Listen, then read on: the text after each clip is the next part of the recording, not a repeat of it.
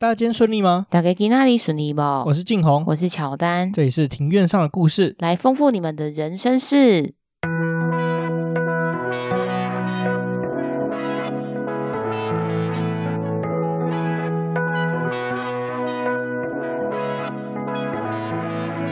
我们透过历史、书籍、电影、风土。带你进入那些看似很远，却其实离我们很近的事，在这里扩散你我的小宇宙，还有那些故事所延伸出的观点。本节目透过 First Story Studio 上传，Google 搜寻 First Story 了解更多。自由就像空气，当你窒息时，才觉得珍贵。仅以本集献给那些在白色恐怖时代不畏惧权威的身躯。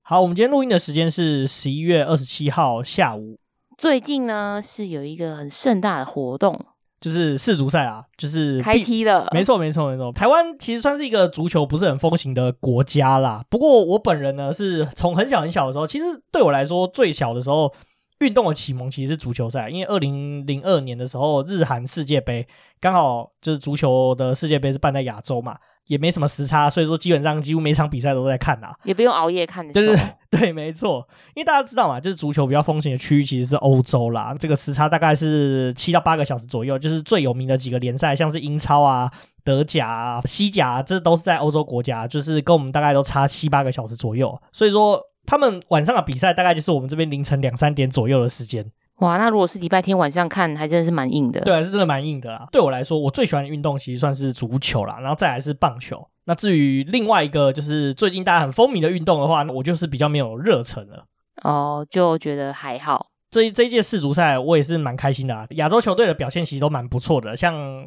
阿根廷就翻船了。对啊，很多人不是说什么这一届的世足赛就是。押宝的话就要押冷门的，其实每一届都会出冷门啊，但是就是这一届比较特别一点，就是说亚洲球队的表现其实蛮好的。如果说你有看这几届比赛，你就发现说亚洲的水准其实有慢慢追上欧洲。那另外一个惊喜就是日本打败德国啦，赏给德国跨界二连败，上次输给韩国，这次输给日本，我自己内心是蛮高兴的啊，就是看到亚洲球员出头天。其实我觉得足球很迷人的地方，就是因为它是跟数据比较没有办法正关联的一个运动，像篮球好了，篮球基本上你命中率高啊，什么抄截高啊，数据基本上就可以左右一场比赛的胜负。但是足球很难，像沙迪阿伯对阿根廷的比赛那场我看，真是打得很精彩，很多精彩反越位陷阱做得非常的好啦。整场比赛呢，其实阿根廷防守也还 OK，数据面来说啦，以数据面如果你来看的话，阿根廷防守是真的非常的好，整场比赛。沙地阿伯只创造出三次的射门机会，然后两次打在门上面，就是门框里面，这个叫射正。然后呢，就进了两颗球，所以等于说他两次机会全部把握住了。至于整场阿根廷呢，射的乱七八糟的，射正好像七八次吧，就是打在门框里面七八次，但是就只进了这么一颗球，而且那一颗球还不是运动战的进球，而是点球十二码球进球。哇，听起来真的是很专业，因为我本身对足球没有什么研究。对啊，就是 总而言之，我觉得足球是一个很有趣的运动啊，嗯、而且它跟身材体型限制相对来说不像篮球这么的多，所以我其实觉得足球是蛮适合亚洲国家以及台湾发展一个运动，而且它是全世界最热门的赛事，尤其是我们在争取国际的这个能见度啊相关的东西的时候，踢进世足会内赛会让全世界认识你这个国家。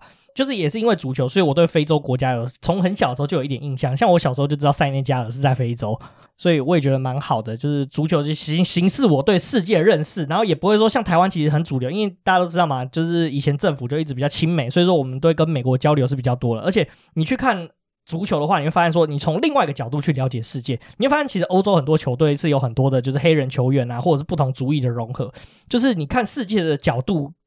会比较不一样，我觉得是蛮有趣的啊，所以这也是我很喜欢足球的原因之一啦。我觉得你说的这个确实是没有错，因为像我们小时候啊就开始，因为政府主要也是真的是比较亲美嘛，所以说对美国的文化会比较认识、比较了解。觉得你说从足球这个面向去切入的话，确实是可以了解更多不一样呃地区的组成啊，包括就是人文的部分。对，而且像。大家看这几次世足赛的新闻嘛，就也其实有蛮多新闻。其实你会发现说，足球员其实对于政治是高度相关联的。像伊朗的球员在开头的时候就不唱国歌，就一开始足球比赛的话，在开头都会演唱国歌的环节。伊朗的球员是坚持不唱国歌，因为他们要声援，就是在伊朗境内被宗教警察打压、不戴头巾的女生。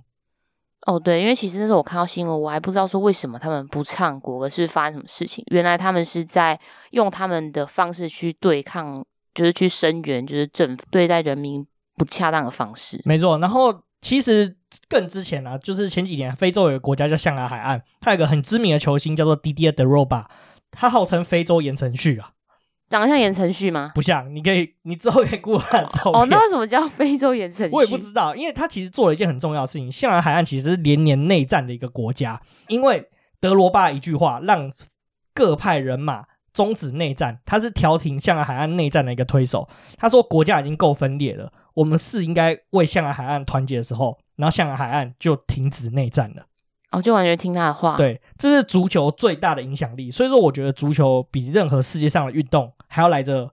让我欣赏跟有趣，就是因为这些原因啦。至于足球，我可以讲很多东西啊，还有就是以后有机会再来聊一整集的足球啦。哦，对，晋弘他是非常就是狂热足球迷。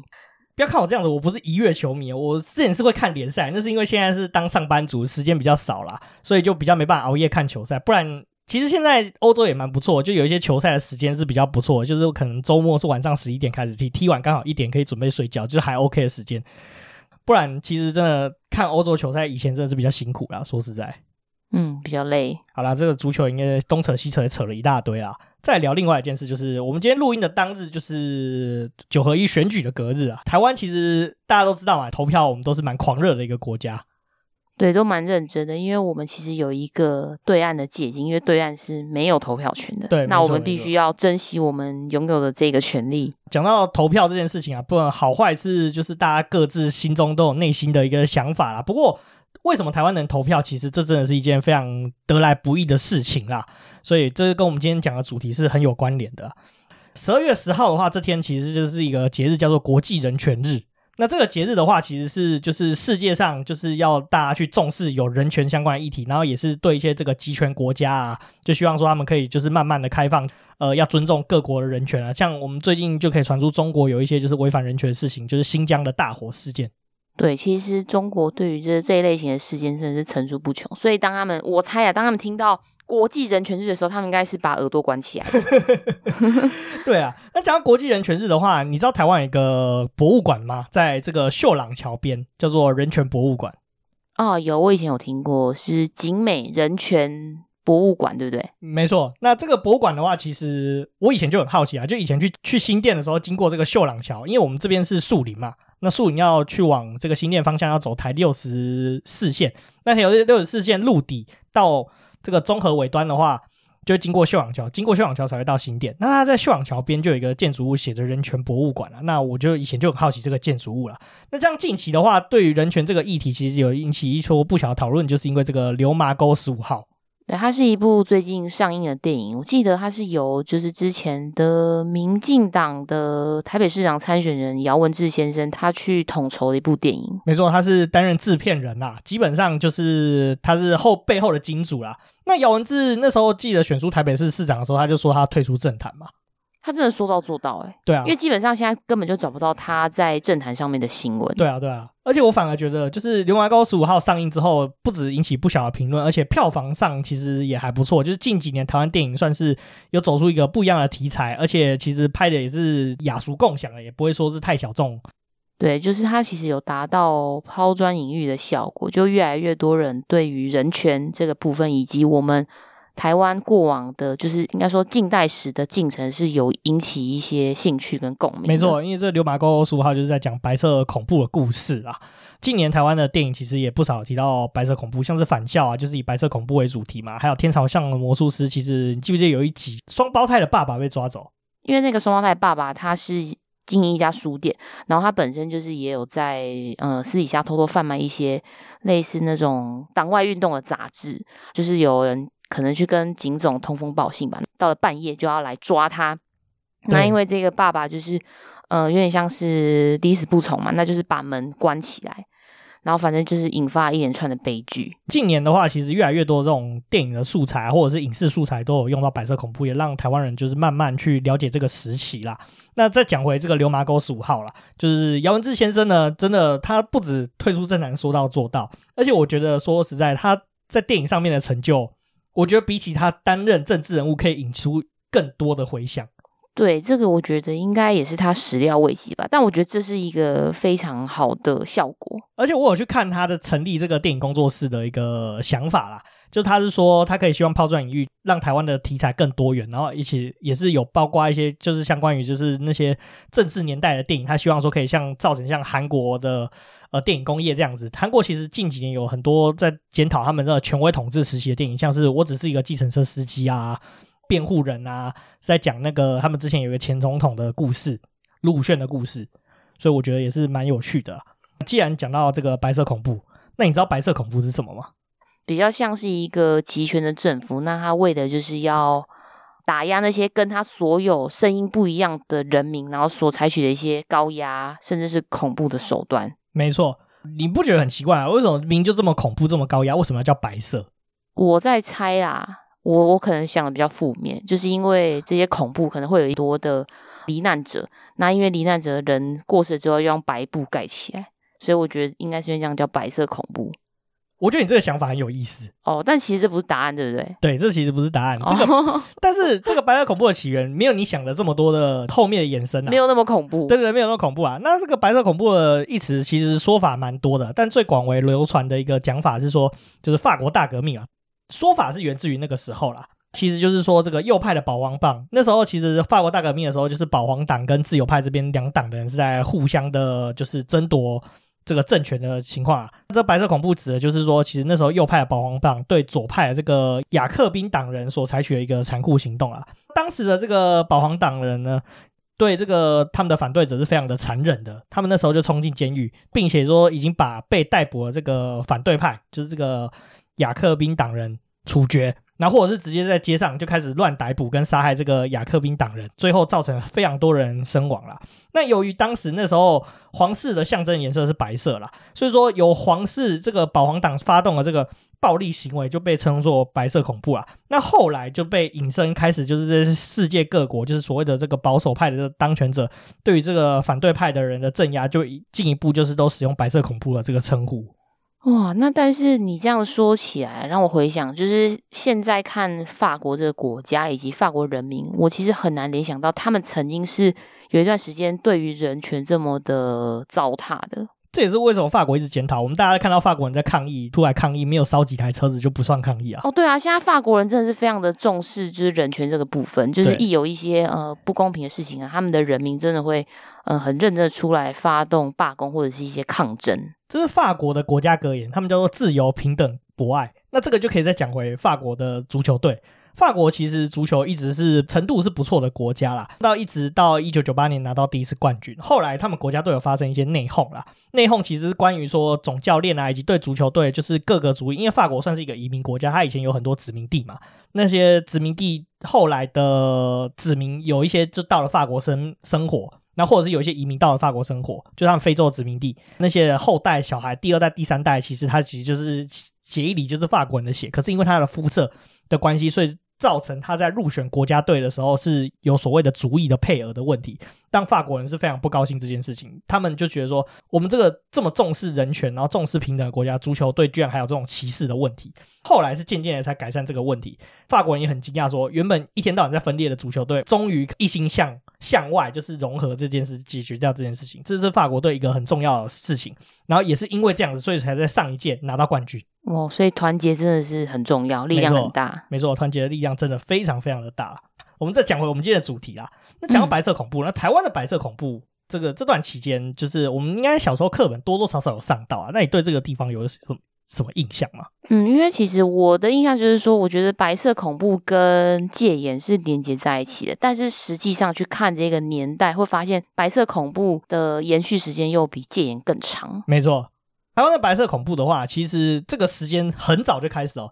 真的要讲它的定义的话，其实是从这个一九四九年的五月十九日开始，一直到这个一九九二年五月十六日。为止，那这段时间是被视为白色恐怖了。其实就是从最早这个台湾戒严令的发布开始，一直到最后这个刑法一百条的修订为止。哇，这么糟糕的事情居然持续了四十三年之久，哎，对啊，真的很惨，好像很少国家会像我们这样子，白色恐怖持续的时间这么的长，这么的久。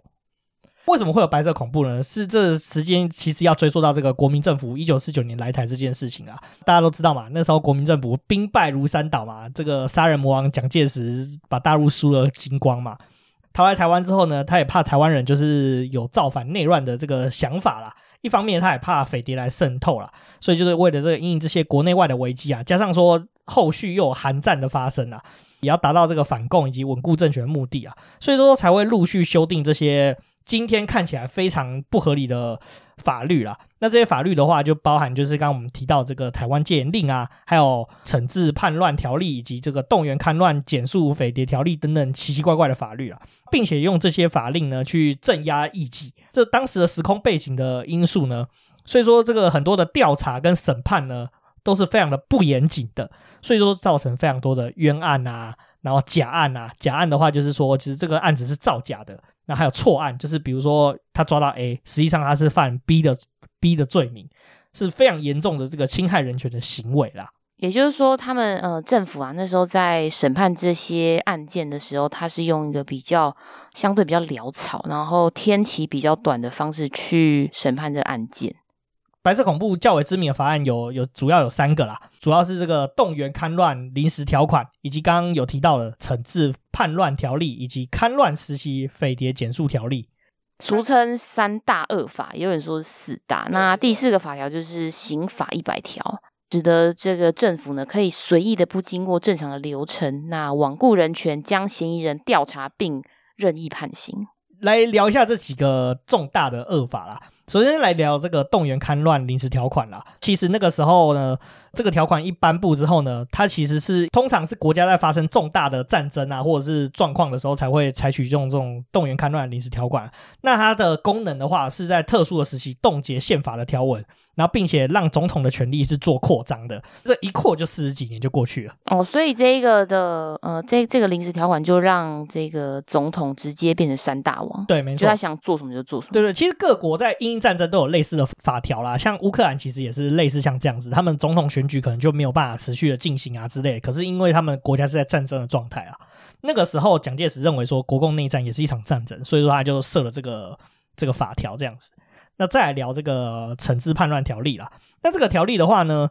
是以往我们都知道嘛，军人犯法的话才会交由这个军法去做审判，对不对？对，这个条例的话是，如果说我们的国民触犯了，比如说像是内乱罪啊、外患罪啊，一般的民众也是会交由军法去审判。然后因为那个时空背景的关系呢，所以即使你只是很轻微的触犯，比如说你只是稍微批判一些政府啊。等等的，你就会就等于是有点像是触犯内乱罪的这个罪名，所以说一般民众也会交由军法去做审判，这是非常的不合理的。嗯、就变成说直接就说，哎、欸，你就是匪谍。对，没错，他就把你抓去军法审判。对对对对对，所以一般我们其实宪法有写哦，一般民众是不可以用军法来审判的。可是因为前面那个条款已经先动员戡乱条款已经先冻结宪法，所以说后面这些乱七八糟凌驾于宪法的法条跟条例才可以适用。再来的话，第三点是这个戡乱时期这个检肃匪谍条例啦。那是说，哎，大家那时候不是都保密防谍吗？政府如果收到一些密报之后呢，像我们现在的程序啊，我们收到密报之后，我们还会有些什么监听啊，然后要开什么搜索票啊，乱七八糟逮捕令啊，你才能把这个人抓走嘛。那那个时候是不一样的，他们可以不经过任何的法律程序，只要收到密报之后呢，政府就可以把你逮捕、审问，然后甚至于定罪，然后抓去关。这真的是很难想象，因为。听起来就觉得这一切都很荒谬。没错，这是三大恶法的内容啊。那刚刚还有提到另外一条，就是大家说这是四大第四个法条，刑法一百条。这条法律已经有调整过了啦。它这个以前旧的这个刑法一百条呢，其实内容上的话，只要跟叛乱跟意图颠覆政府的这个罪名呢，它的这个定义是有被过度的扩张啦。那如果说你只要触犯到一点点的话呢，就会被判处很高的这个刑度，比如说十年、二十年这种刑度。哦，就本来只是一个小小的小小的罪，那就直接变扩张到十几二十年。没错，没错，就直接青春喂了狗。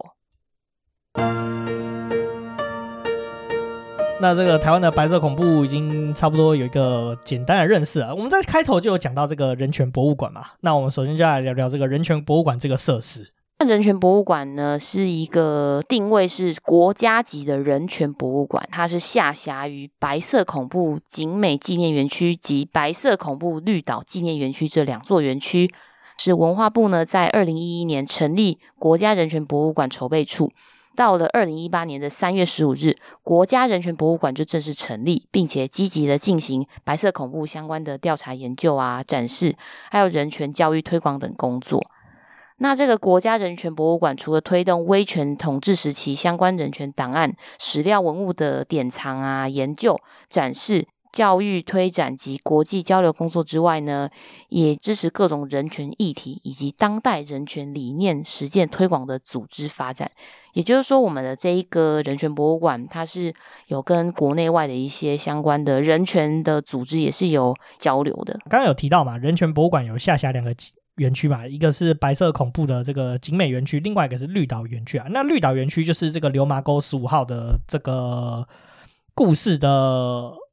发生地啦。我们虽然没看这个电影啊，不过我们对这个人权啊，还有这个人权博物馆相关的议题，其实白色恐怖其实蛮有兴趣的。所以说，我们就在上个礼拜的时候抽空参观了这个景美纪念园区啊。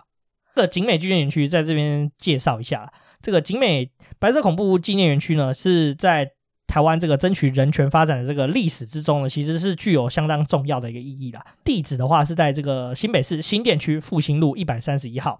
离它最近的捷运站是十四张站。大概步行十分钟左右的时间就会到达这个园区啦。不过我觉得要开车前往也是蛮方便的哦，因为它园区里面就有蛮多的汽车停车位，然后机车也有，而且不用钱。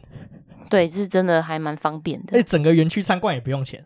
对，即使你要听这导览员解说也不用钱。没错，开放时间呢是早上九点到晚上的五点为止啊，跟台湾大部分的博物馆都一样，就是周一是休馆的，所以说不要周一跑过去啊。嗯嗯。另外的话，我们这边的话要特别推荐它的导览。导览是在每每个礼拜二到礼拜天的早上十点半跟下午两点半各有一场这个定时的导览，而且是不用付钱的，是非常值得推荐大家去参观这场导览。不过这个导览的话，我们后面会再比较详细的介绍，然后再说明说为什么我们会很推荐这个导览的原因啊。这个园区呢，是由当年白色恐怖的历史现场建物组成的展区。除了展区之外呢，还另外设有研究中心跟图书馆。这边呢是典藏跟收集白色恐怖相关的书籍、档案、研究成果，还有受难者口述历史以及影像资料。园区这边呢也会不定期的举行人权演讲跟研习活动，进行人权教育的一些推广。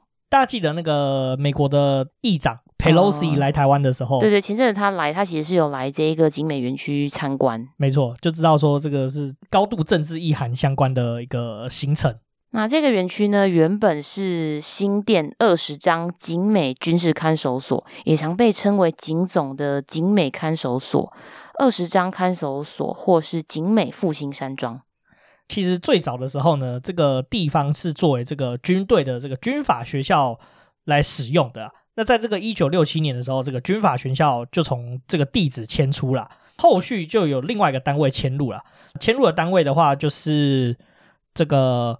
警总的军法处，还有国防部的军法局这两个地方呢，原本它是在呃现在喜来登在青岛东路的这一个原址。那因为被标售，这个原址后来被标售出售了，可能政府缺钱吧，就把这块市中心的精华地就售出了，变成现在的这个喜来登饭店。从此之后呢，现在现今这个景美的看守所的话，就成为这个白色恐怖时期重要这个讯问跟判刑的一个场所啦。难怪为什么大家说喜来登会闹鬼，搞不好是这个原因呢？哦，我觉得这是有高度连接的哦，因为有很多的冤魂。对，有可能在原本原住地的时候就关押的那些人，其实是呃受到不平等的对待，然后就过世。难怪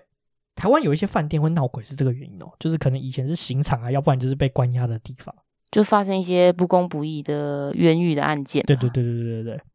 嗯，对，我觉得这应该有可能。对，那在戒严的时候呢，我们刚刚提到的这个景美，现在这个景美园区呢，其实是就是作为军事啊、政治还有治安的案件作为审判。审讯羁押的一个场所了，非常多的这个政治受难者在这边被判刑，短暂的羁押之后呢，就转送到其他的监狱，像是恶名昭彰的这个绿岛监狱跟台东太原监狱。部分的话呢，因为我我有查到资料是说，往绿岛跟太原监狱送的人其实蛮多的，所以有一部分比较可能他犯的罪行没有那么大的，就在这个景美园区做这个代监，并且执行他的这个刑期的部分啊。为什么这个园区很有名？还有一个原因是因为在一九七九年的时候，这个美丽岛事件在景美园区的这个第一法庭举行这个军事大审啊，国内外的人都会很注重这一场这个这个审判，对这个审判，这件军法大审的审判，没错。然后另外一件军事情报局长汪希林，因为江南案就是在这个地方服刑，没错。那江南案也是一个非常荒谬的呃的案件啊。讲到这个美丽岛事件呢，就是知道嘛，就是包括大家现在耳熟能详一些政治人物，以前都曾经在这边被关押过，像是黄信介啊、博洋啊、施明德啊、吕秀莲、陈菊等人，其实都曾经在这边被关押过。白色恐怖时期结束之后呢，这个地方已经不是这个看守所了嘛，就由这个国防部的其他单位就是进驻来做使用，包括像是这个北部的这个军事法院检察署啊，然后高等法院跟检察署，然后以及国防部的最高军事法院也陆续使用这个单位去做办公了。那在二零零二年的时候，这个行政院的文件会，就是现在的文化部的前身啊，决议说，哎，这个地方其实是一个很重要的一个历史场景，所以就把这个整个园区呢，就登录成为这个历史建筑，并且就是就地规划保留成人权园区，直到这个二零一八年的三月十五号，就是国家人权博物馆成立，这边的话也正式就是改称为白色恐怖景美纪念园区啊。其实这真的是蛮不容易，因为如果说听众朋友有前往这个园区看的时候，发现说其实占地非常的广阔，觉得蛮难得是说政府并没有想要把这个地方就是呃拆除，然后盖大楼或者是炒地皮。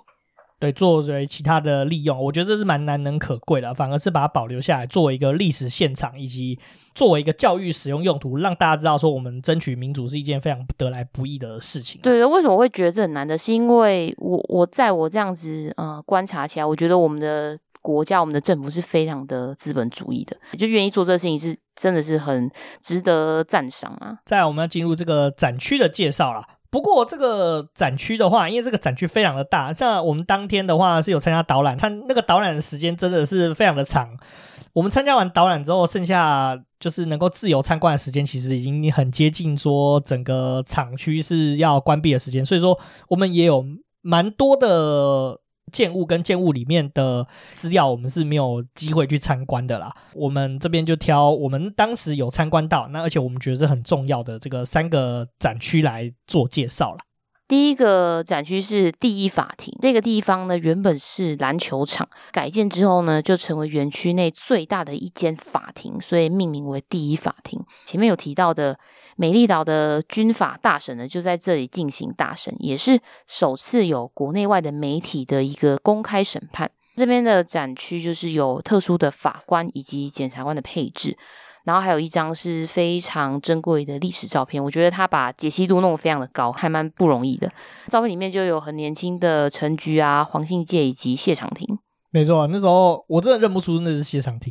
哦，因为当时谢长廷他是辩护律师的身份，他坐在左侧。那时候你还把他认成阿扁，因为远远看就不看不太清楚。对，而且那个年代眼镜都长得差不多，对，就比较复古的眼镜。那讲到这个，为什么说这个有介绍一个很特殊的法官跟检察官的配置啊？我想大家如果说这几年有看一些跟法庭相关的剧集，像是最近韩国很红的那个叫什么《非常律师禹英禑》。就知道说，法庭中各个单位的配置是有一定的规定的，就是法官一定是站在法官台上面嘛，检察官会有另外检察官的一个台子，然后书记官会有书记官特别站的这个位置啊。在一般法庭中，检察官通常是代表国家去起诉某一些人，他是没有审判的权利的。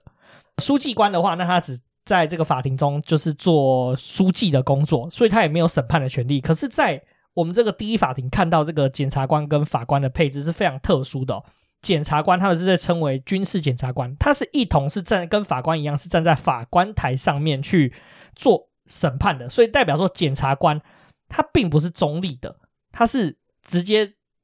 坐在法官台上面决定你的判决的结果。然后书记官也是一样哦，他并不是只有书记的一个角色，他也是可以参与审判。决定说你要被判多少年的这个权利，它并不是一个中立的位置。所以其实军事法庭跟一般的法庭就非常不一样。也就是说，基本上呢，原原本应该应该各司其职的在法院里面的角色呢，他们是都可以一同参与审判，所以说才会加速了这个审判的进行。没错，这是非常的不合逻辑的一件事情了。就看起来就真的是有点奇怪啊。没错。那再来的话，另外也是这个，我觉得展场园区另外一个很重要的看点就是仁爱楼看守所。那这个仁爱楼看守所呢，其实原本是这个军法学校的操场嘛。那我们前面有提到啊，这个军法学校最一开始是使用这这块土地的这个主人、啊。那后来呢，呃，原本刚有提到嘛，就是警总的这个军法处的看守所原本是在喜来登，现在的喜来登那块地嘛。那时候战后国共内战打输的时候，大家其实都很担心说大陆会不会打过来。看守所是在市中心的话，其实不太好的，所以说就配合这个疏散的政策，所以就在景美这个地方去做一些建筑物的改建。看守所从这个市中心迁移到这个地方来，就是现今的这个仁爱楼看守所。那这边有许多这个政治犯是在这边做关押，并且受审还有发监的。在这个地方的话，其实你可以看到说这个关押者、政治受难者在这边关押期间的这个生活状态。然后我们来这边看了之后，发现说其实。当时他们在关押的这个生活条件真的是非常的差，因为就会有很多人啊挤在一个很小的一个看守，那个叫什么？叫叫监狱吗？叫押房里面。哦，对，就是他们被关押在押房，真的是非常的狭小，就是呃也要在，因为里面就直接是有马桶，那真的是非常的，我觉得只。我觉得直接被关押在里面一段时间，真的会消磨人的意志，因为真的就是把人的尊严就放在地上，然后没有就罔顾人权呢、啊。没错，而且关于这栋建筑物呢，现今出土以及公开的这个史料推测，它这个仁爱楼呢，是为了纪念这个祝寿蒋介石的生日而取名而成的这个建筑物。而且那时候我们是因为导览员跟我们说，我们就有特别注意到说，这个仁爱楼啊，外面一楼的那个砖瓦，嗯，它就是把它设计成像那个寿，就是祝寿寿的这个字的一个像是古文的写法，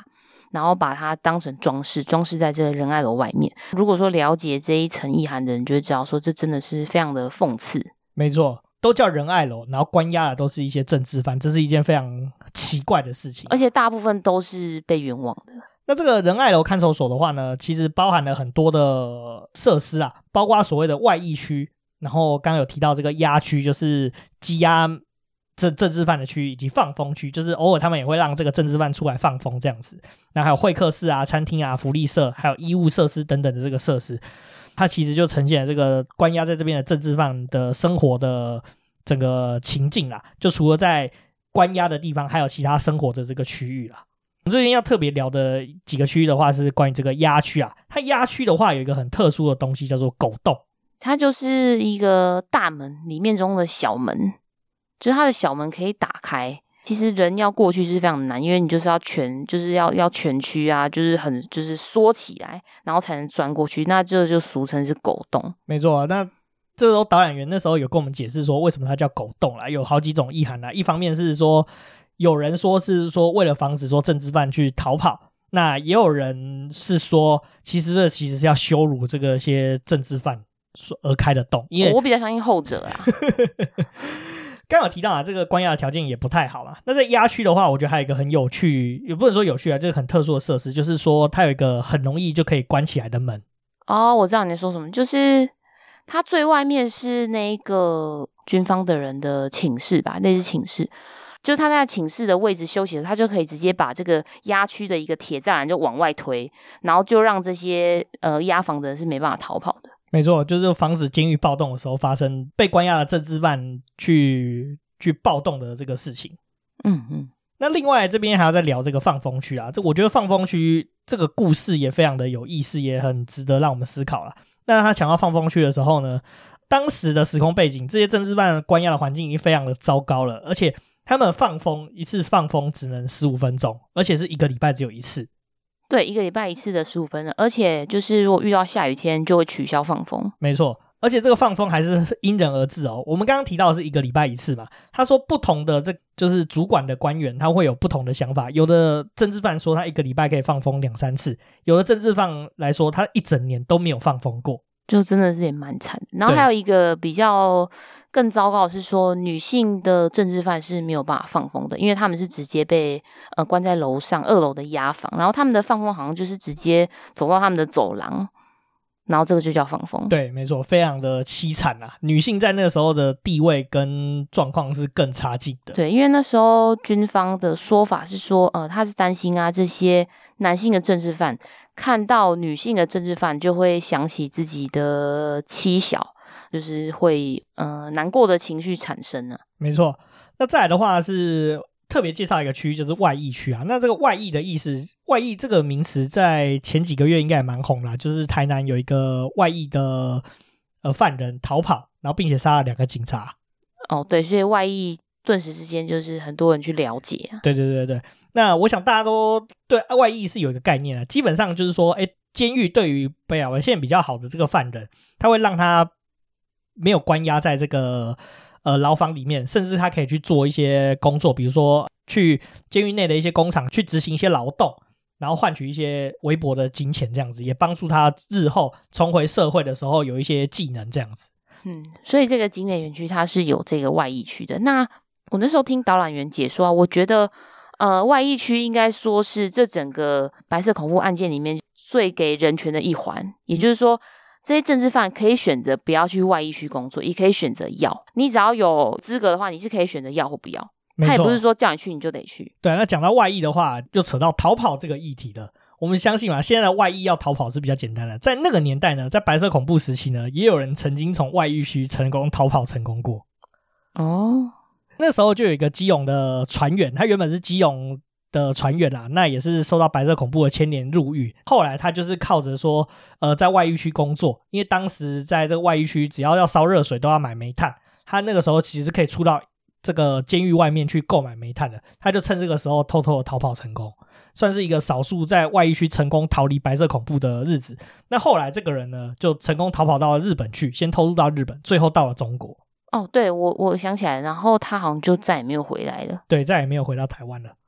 那最后要聊的一个景点的话是军法法庭啦。这个法庭的话，其实是在这个警备总部军法处一九六七年迁入的时候新建的啦。左右跟中间各一间，那最中间的法庭是比较大间的，那另外有两间是比较小型的法庭啊。当时在这边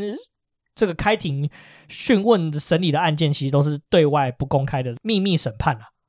所以说，其实当政治犯被逮捕之后呢，就是会经过这个警总保安处啊、调查局，还有这个县警等等单位侦讯之后，就送来这边审判啊。在这个展场的空间里面呢，是有介绍非常多的在这边被审判的这个知名人士啊。那这边我们要特别稍微机会，在这边被审判的知名人士叫做陈清生先生啊，他是受到这个美国新闻爆炸案的牵连，被逮捕到这个地方做审判的。这个陈金生其实是马来西亚的侨生啊，他其实是因为朋友怂恿而来到台湾念成大念书啊，因为他中文不好，所以常去美国新闻处看新闻，看英文的新闻啊，了解一些时事动态啦。那时候美国新闻处就发生爆炸案嘛。然后，所以警总就开始到处抓人，然后趁机抓一些说，诶，觉得有可能是跟白色恐怖啊，或者是把一些那个当时的反对派，就是罗织罪名把他抓来。陈清生就是那个可怜的学生之一啦。对，那时候政府啊，他们是因为要为了要快速破案，所以就是逼着这些人啊，要赶快再抓一个人来定罪。没错，但陈清生就从头到尾都没有做这件事情啊。最后就讲一些结论了，他这边被非常疯狂的刑求，他甚至被整个人倒吊过来，然后从就是他的头部。一直灌水进去。他说，经过这种恐怖的刑求之后呢，到现今为止，有的时候耳朵啊、鼻子还是会流出一些不知名的水，就是他的身体其实遭受到非常严重的伤害。警总就是用这种刑求方式去强迫陈清生先生承认说他没有做的事情。哦，就是强迫陈先生他要去认罪。没错，他的一生就此这样子被毁掉了。那个陈清生先生呢，现在也还是有在这个景美园区做一些导览的服务，也分享他以前在白色恐怖时期的经历，很像是活生生的历史人物站在你面前一样，了解这段时间所发生的人事物啦。那我觉得非常值得大家多到这个园区来看一看，这样子就是活生生的历史人物在你眼前啊。这个陈金生先生呢，其实我对他的故事也非常的有兴趣。我们刚刚讲的非常非常的简短了，实际上他的故事真的是非常非常非常的精彩。我觉得值得给他再一个一集的篇幅来介绍陈金生先生这个人。对，就是他遇到的真的是很曲折离奇，那但是他还是嗯、呃、没有放弃生命，然后即使到现在呢，他还是在人权运动这个领域就是做了非常多的贡献跟努力。那最后的话来介绍这个导览。固定时间的导览，我们刚好提到早上十点半跟下午两点半都会有这个导览啦。觉得说这个导览是非常的有收获啦。如果说你有时间的话，务必一定要参加这个景美园区的这个导览活动。对，我们那时候参加的那一场导览活动呢，是由导览员杨志杰先生，就我们真的非常推荐他的解说。他是就是木易阳，然后智慧的智，杰出的杰。如果说有真的有遇到他的话，我真的觉得嗯，非常的幸运，一定要听他解说。因为我我们很推荐，主要一个原因是因为我觉得杨先生他是有把他所读到的研究资料啊文献，再用他的方式消化，然后再讲出来。那他讲出来的口吻，让人家听起来就是会觉得说他是用一个比较抽离这件事情本身的一个立场来去解说，就他不会带有一些批判的色彩。我在观察，就是我们那一团在呃参加导览的人应该有二十几个吧。其实有时候偶尔会有一些民众问他一些问题，其实我觉得杨先生他对于他可能不是那么清楚的。的问题，他会直接说：“哦，这个这个方面在文献中他没有看到相关的资料，他可能没有办法没有办法给一个正确的答案。但是他可以再提供一些他有在另外读到一些比较相关的资料，然后再回答民众的一些问题。”那听完之后呢，完全知道说为什么要做转型正义跟公开白色恐怖档案，还有追讨不当的党产这件事情啦。就刚就是如小丹有提到的。导览员他的知识量非常的充足，而且他又是非常的风趣，他叙事非常的生动啦。而且在这个比较肃杀的这个历史现场呢，他其实表现的非常非常的亮眼。我一度以为他是政府的那个这个博物馆的研究员，然后出来做导览的。那我后来才知道说，这些导览员的背景是很有特色，他们其实并不是公务员，他们是受到政府标案而来的员工。其实博物馆的。导览工作，它是一个标案，那是由民间的组织是来投标之后，然后这些投标之后由这些员工来做导览的工作。对，这真的是蛮超乎我们想象。那也就是说，这些担任导览员的呃的人员是要相当的有热情，然后对这整件事情是有一个。呃，完整的了解他才有办法担任这样子的工作，其实非常的不容易。对对对，而且他在讲解的时候，他不会去偷渡所谓的政治色彩，而是忠实的呈现这个史料的多元面向啦。而且透过这个现场的场景去带出当时所发生的很多的人事物。像我非常的欣赏他的是说，我们一般印象中白色恐怖其实都感觉起来是本省人受到的牵连是比较多，实际上他们在读完史料之后发现说，其实外省人。跟本省人受到白色恐怖的这个对待的比例其实是相去不远的。对，这也是我们听了导览才知道，原来是有这件事情。对，所以我们非常非常的推荐大家一定要参加这个导览，你会对那个时代是更有想法跟想象。一般来说，不会像是你去看导览，就是比如说你去到一个博物馆去看它的这个文字解说，就是它只是一个。呃，死板板的文字啊，或者是说，哎，它就只是一段的文字，你读过可能就没有特别印象。他在讲解的时候，其实是用故事的方式去讲解，所以说你会对白色恐怖的内容是非常非常的身临其境，而且是有印象的。哦，我然后我想起来，就是那个杨先生他那时候讲了一段，我觉得也蛮有趣的啦。就是说，我们刚好提到啊，在关在押房的这些政治犯，他是有一个礼拜可能有一到两次的十五分钟的放风时间。先生说，他当时听到这一个放风的时候，他以为说，哦，会不会就是一群政治犯？就是他会联想到《监狱风云》，《监狱风》里面的人，就是很多犯人啊，就是一起蹲在地上，就是要准备一起暴动。然后说，其实没有，读完史料才发现说，哦，其实只是让他们呃，在这个小小的放风区原地绕圈圈，彼此也不能交谈。没错，他那时候讲，我真的觉得很好笑。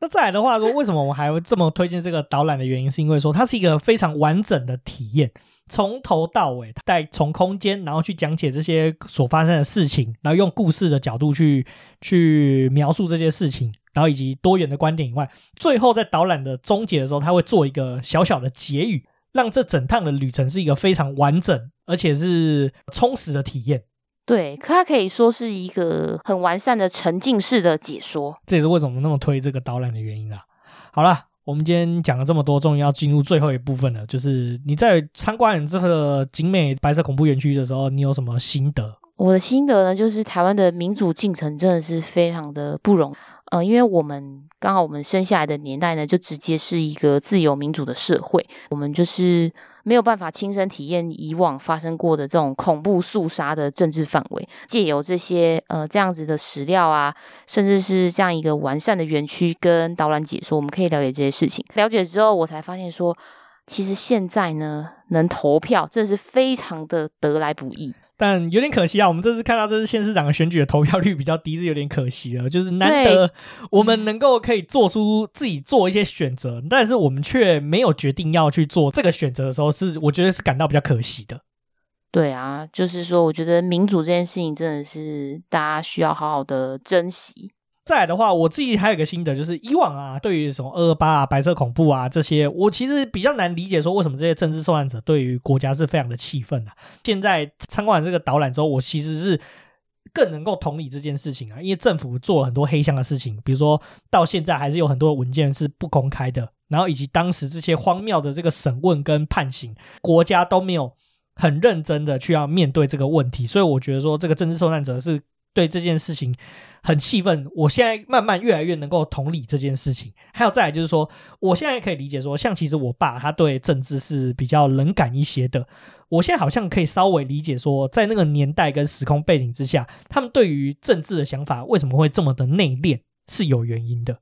对，因为他们走过、他们经历过的事情，其实我们没有办法直接的去体会。但是借由这些史料，我们去可以可以更贴近他们的想法。没错，那再来是就是我觉得说看完之后，我觉得说义务教育其实都要来安排来这些场子去做参观，去让呃我们的小朋友去了解说，诶，我们的民主是怎么得来的，中间经历过什么样的过程，让我们知道说我们现在经历的事情是非常得来不易的，就像法国人一样。这个法国大革命已经是刻在他们 DNA 里面的血，所以对他们来说，抗议没有烧两台车子就不算抗议，是一样的道理。对啊，我我真的觉得就是国高中啊，真的是要安排一个校外教学来这里参观。然后像这次像心得，其实我们这边也没有讲到，就是刚刚在导览的时候，其实我们那时候导览员有问大家说是为什么而来的。其实我们也有后来我后续也有询问说导览员说，哎，近期是不是参观人口比较多？因为其实适逢这个《流麻沟十五号》上映嘛，然后更之前是 Pelosi，他说其实这些人物都有影响，所以我觉得说这个场馆非常的珍贵，也非常的好。我也觉得说，其实我们也可以透过更多影视作品去吸引大家说去了解这些地方跟场址是非常重要的事情。